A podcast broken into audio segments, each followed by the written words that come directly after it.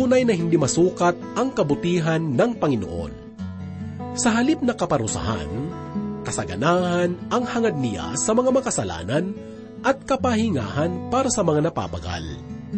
Ang araw ng Panginoon ang simula ng inaasam-asam na kaligtasan ng Israel. Pinakaaabangan na pangyayari na magdadala ng kapayapaan, kagalakan, kasaganaan at katuwiran sa lahat ng mga araw sa kanilang buhay. Patuloy nilang inaasam-asam kung kailan kaya sisikat ang araw para sa mga anak ng Diyos upang sila ay pagharian. Ang mensahe sa mga sandaling ito ay nagpapaliwanag tungkol sa mga palatandaan ng pagdating ng araw ng Panginoon at ang mga kabutihang dala nito. Ito ay ating matatagpuan sa Joel Kabanatang 2, talatang 26 hanggang 32. At ito ay yahatid sa atin ni Pastor Dan Bangko dito lamang po sa ating programang Ang Paglalakbay. Sa paglipas ng oras, dumarating ng bukas, at si Kristo ay may lugod na kukunin niya tayong pinuhos.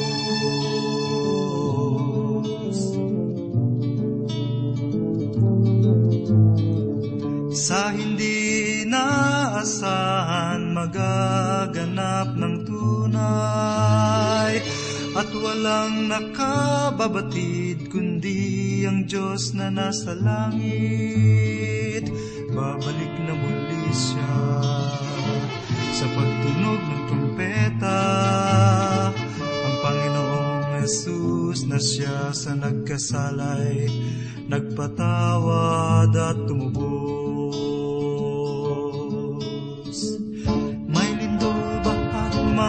digmaan Subalit hindi pa ito ang katapusan Ng sanlibutan Tagutom, hirap, kapigatian Bagay na hindi pa nararanasan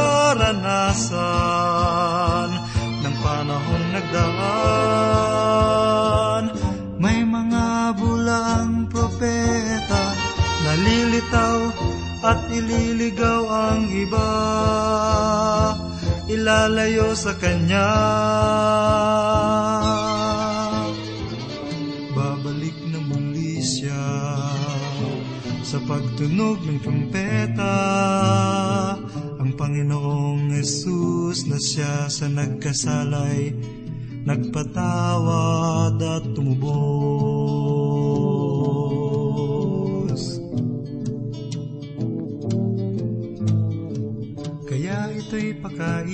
pakaiisipin natin Ang lahat ng hirap ay daranasin.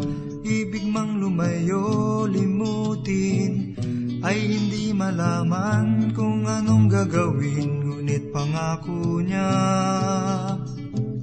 Sa lahat kaligtas at buhay At bagong pag-asa na ating kakamtin kung siya'y tatanggapin. Kamusta po kayo mga tagapakinig ng ating palatuntunan? Purihin ang Diyos sa oras na ito sapagkat muli tayong mag-aaral ng kanyang banal na aklat. Si Pastor Dan Abangco po. Samahan niyo ako at mapagpala tayo ng salita ng Diyos. Ang katangian ng Diyos kasama ng kanyang salita ay hindi maaaring paghiwalayin sa isa't isa. Ito ay isang katotohanan at kapangyarihan na taglay ng kanyang banal na kalikasan. Ano man ang kanyang ipinangako sa nagdaang mga kasaysayan ay makatatagpo pa rin ng katuparan. Kahit na ito ay tila hindi inaasahan ng tao. Si Propeta Joel dito sa ikalawang kabanata ng kanyang aklat talatang dalawampu at anim hanggang tatlumpu at dalawa ay nagbigay ng mga propesiyang binigyang katiyakan na magaganap sa hinaharap. Ito ang pag-asang pinakaaasam-asam ng bansang Israel. At kahit na tila ang panahon ay lumipas at maraming hadlang ang dapat na pagdaanan, ang pangako ng Diyos ay mananatiling tapat at makapagtatagpo ng himlayan sa tamang panahon ng kanyang kalooban para sa kanyang bayan. Basahin po natin ang ikadalawampu at anim at ikadalawampu at pitong mga talata bilang ating pagpapasimula. Kayo'y kakain ng sagana at mabubusog, at inyong pupurihin ang pangalan ng Panginoon ninyong Diyos, at gumawa ng kababalaghan sa inyo, at ang aking bayan ay hindi na muling mapapahiya. At inyong malalaman na ako'y nasa gitna ng Israel, at ako ang Panginoon ninyong Diyos, at wala ng iba, at ang aking bayan ay hindi na muling mapapahiya. Ang propesiyang ito ay magaganap sa panahon ni Kristo ay darating sa kalagitnaan ng bansang Israel. Sa makatuwid baga, ay sa panahong itatatag niya ang kaharian ng langit dito sa lupa.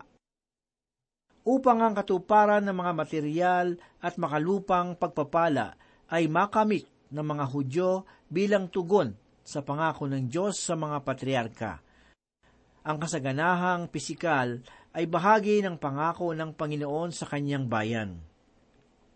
Ngunit, ang kasalukuyang iglesia ay walang tipan tungkol sa material na kayamanan.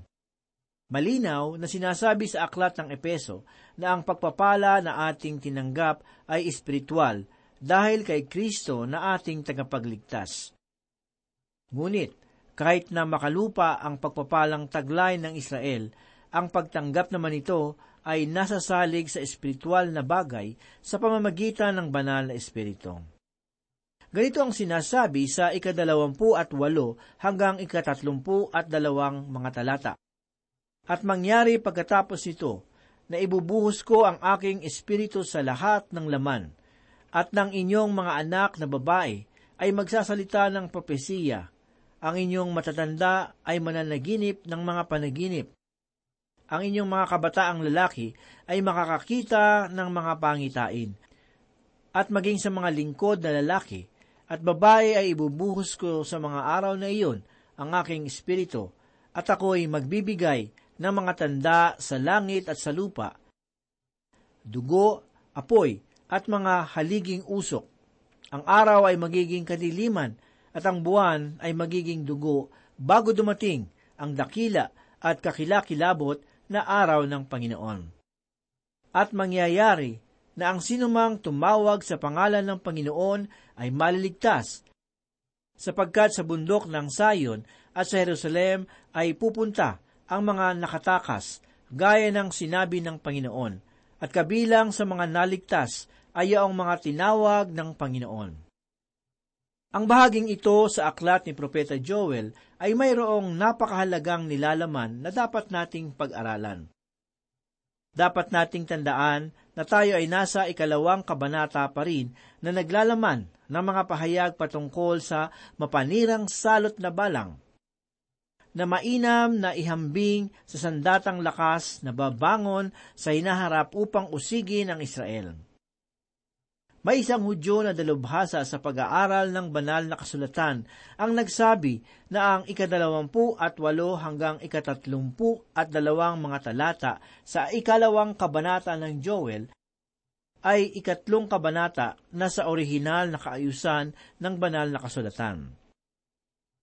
Dahil rito, ang aklat ni Propeta Joel ay hindi lamang dapat na naglalaman ng tatlong kabanata kundi apat ang pag-aaral na iyon ay may matibay na batayan sapagkat kung ating susuriin ang mga pahayag na nasulat sa mga talatang ating binasa, matutunghayan natin na ang mga ito ay sapat ng dahilan upang bumuo ng kabanata.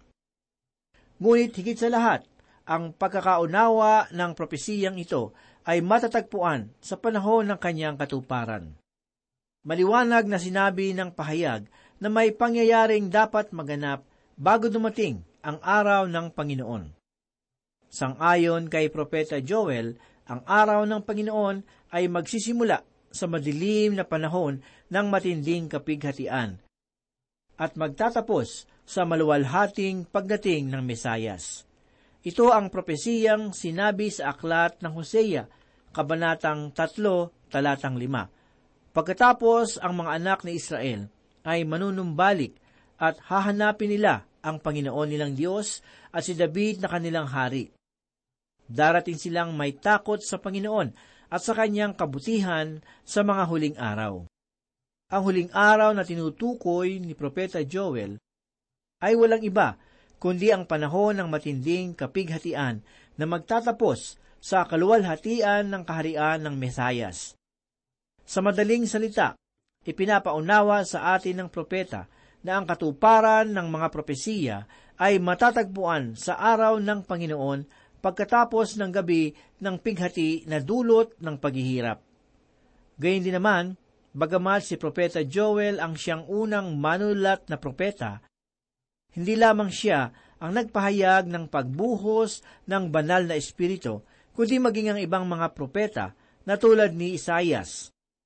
Ang sabi sa ikatatlumpu at dalawang kabanata ng Isayas talatang labing lima ay ganito, hanggang sa ibuhos sa atin ang espiritu mula sa itaas, at ang ilang ay maging mabungang kabukiran, at ang mabungang bukid ay ituring na kagubatan. Muli, ang paksa ng pahayag na ating mababasa ay patungkol sa pangako ng milenyo. Ang pagbuhos ng Espiritu ay sa gisag ng kasaganahan na idudulot ng kaharian ng langit na itinatag ng Panginoong Hesus dito sa daigdig. Wala tayong makikitang propesiya patungkol sa iglesia sapagkat ito ay lingid sa kaalaman ng mga propeta. Ang sabi naman sa ikatatlumpu at pitong kabanata ng Ezekiel, talata dalawampu at pito at dalawampu at walo ay ganito, Aking ilalagay ang aking espiritu sa loob ninyo at palalakarin ko kayo ng ayon sa aking mga tuntunin at magiging maingat kayo sa pagsunod sa aking mga batas. Kayo'y maninirahan sa lupaing ibinigay ko sa inyong mga ninuno. Kayo'y aking magiging bayan at ako'y magiging inyong Diyos. Mahalagang maunawaan natin na ang pahayag ay nauukol sa bansang Israel. Ito ay hindi para sa iglesia o kaya naman ay sa ating bansa, kundi para sa Israel.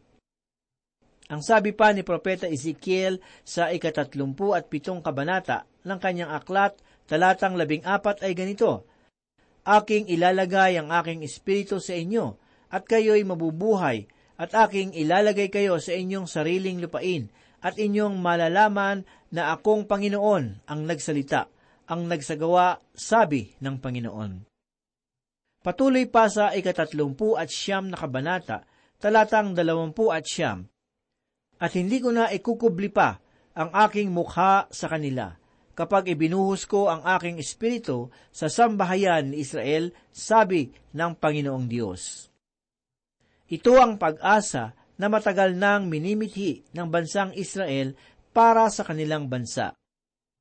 Si Zacarias ang siyang huling manunulat na propeta, ngunit ang paksa ng kanyang pagbuhos ng Espiritu na mula pa lamang kay Propeta Joel ay patuloy pa rin na mensahe na ipinagkakaloob ng Diyos para sa kanyang bayan.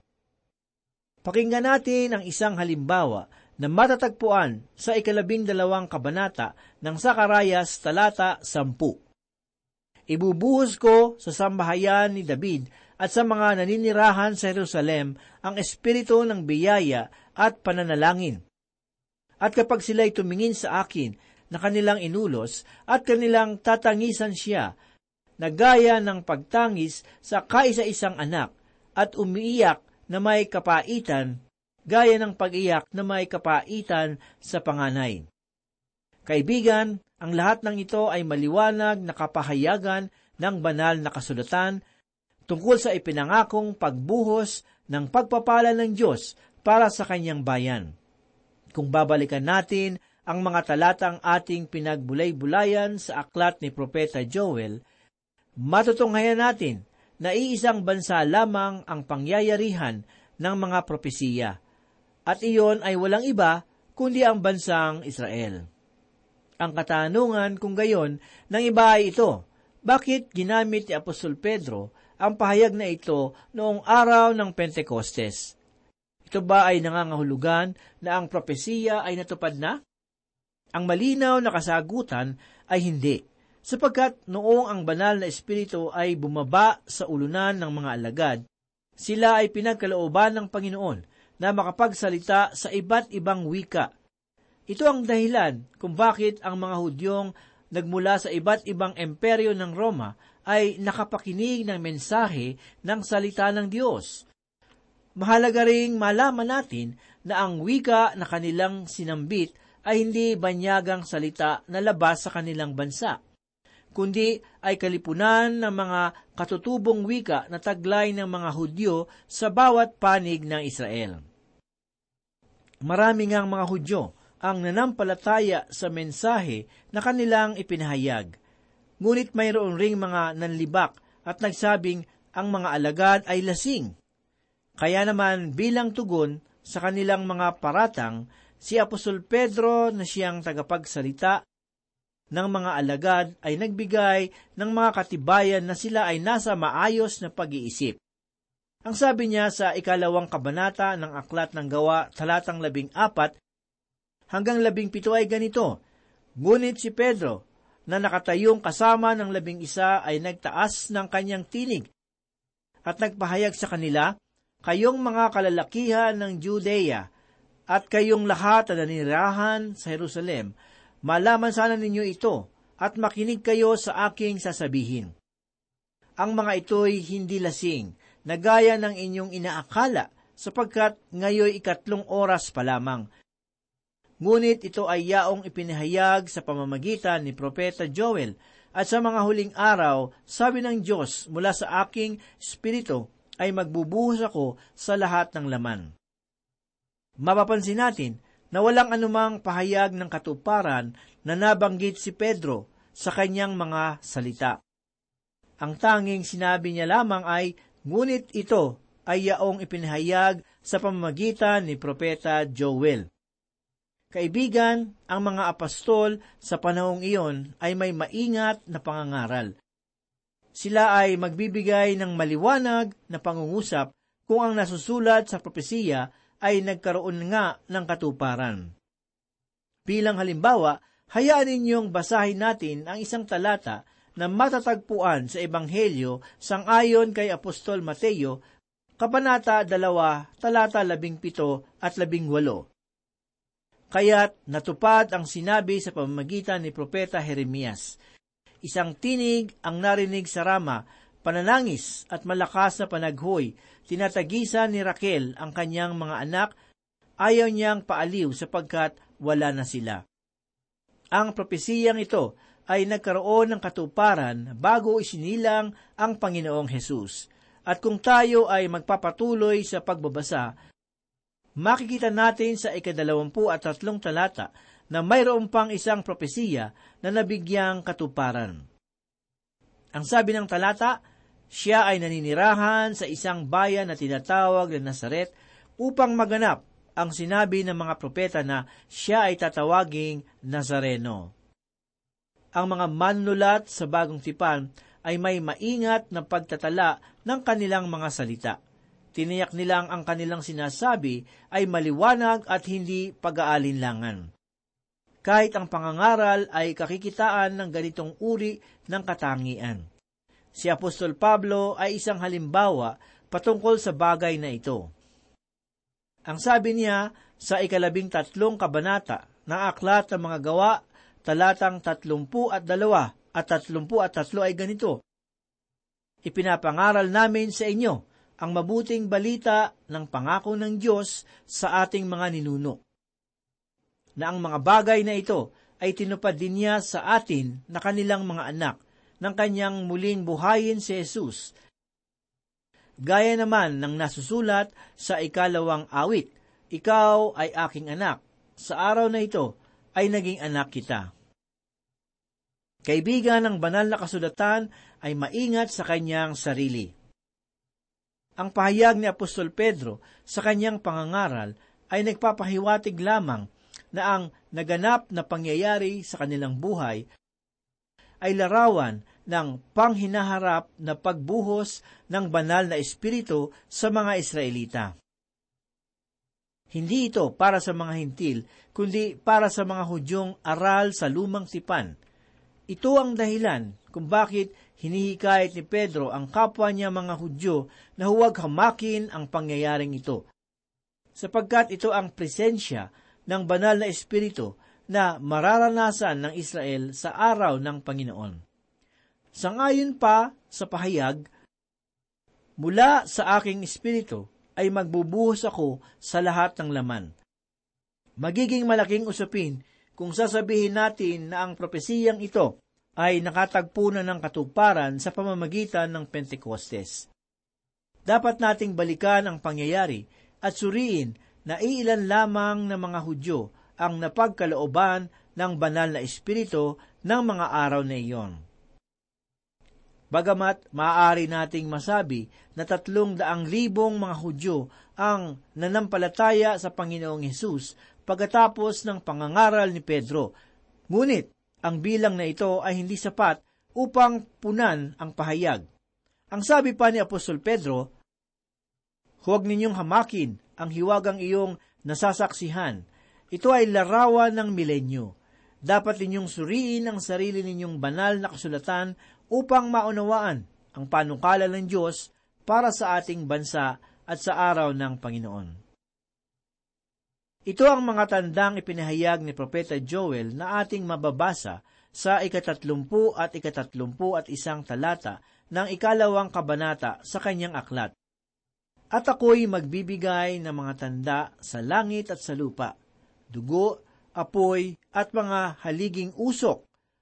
Ang araw ay magiging kadiliman at ang buwan ay magiging dugo, bago dumating ang dakila at kakilakilabot na araw ng Panginoon. Muli ang pahayag bang ito ay naganap sa araw ng Pentecostes? Maliwanag na hindi. Wala man lamang natalang paglindol o pagdilim ng kalawakan na nararanasan sa araw na iyon. At bakit wala? Sapagkat ang araw na iyon ay hindi para sa katuparan ng propesiya ni Joel. Ano kung gayon ang dahilan kung bakit ginamit ni Apostol Pedro ang mga talata sa aklat ni Joel? Ang malinaw na kasagutan ay ating makikita sa kanyang matapang na pagtugon sa mga manlilibak na Hudyo. Ginamit niya ang propesiya upang ipaunawa na ang kanilang nararanasang makalangit na presensya ay larawan ng darating na kalawalatian sa pamamagitan ng Mesayas. Ginawa niyang pambungad na pananalita ang propesiya upang ang pagkabuhay na maguli ng Panginoong Hesus ay kanilang maipahayag sa mga Israelita. Pinatunayan niya sa pamamagitan ng banal na kasulatan na si Jesus ang Kristo na kanilang matagal nang hinihintay, upang sa pamamagitan ng pananampalataya sa tanging anak ng Diyos, ang Israel ay makatagpo ng buhay na mayroong kaugnayan sa tunay na Diyos ng Israel. Kaibigan, maaring ikaw ay labis na nababaling sa makapanuksong sanlibutan. Ngunit iisa lamang ang kagandahan ang magbibigay kasiyahan sa iyong puso at iyon ay walang iba kundi ang Panginoong Heso Kristo. Manalangin po tayo.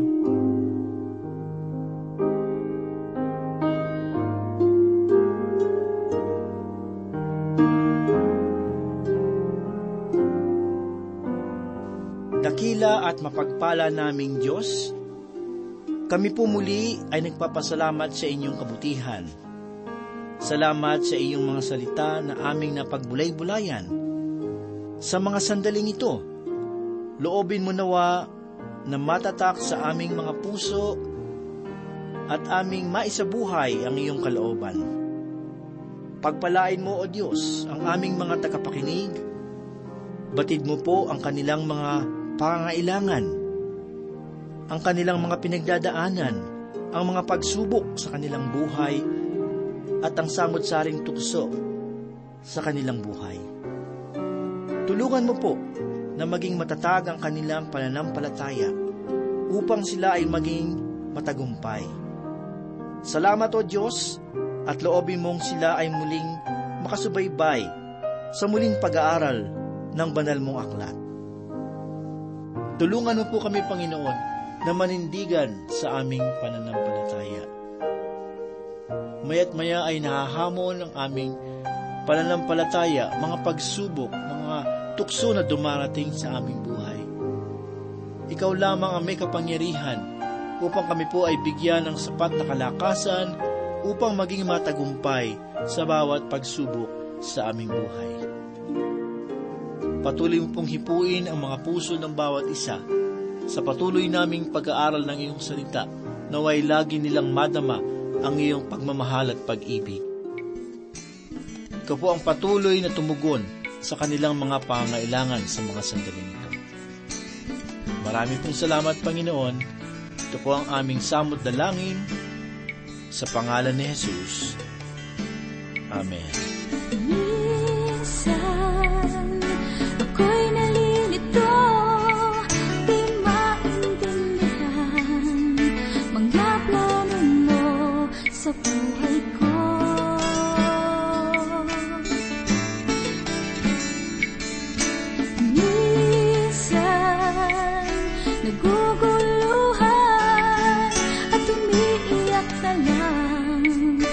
Lang nang sasabi sa'yo.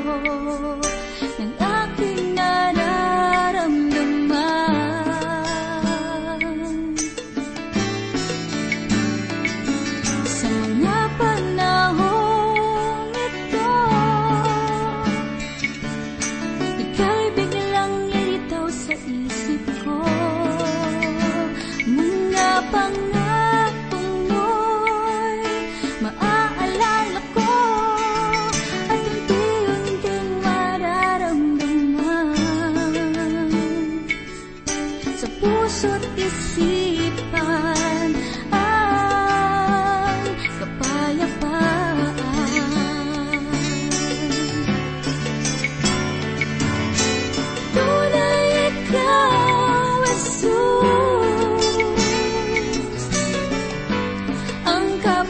up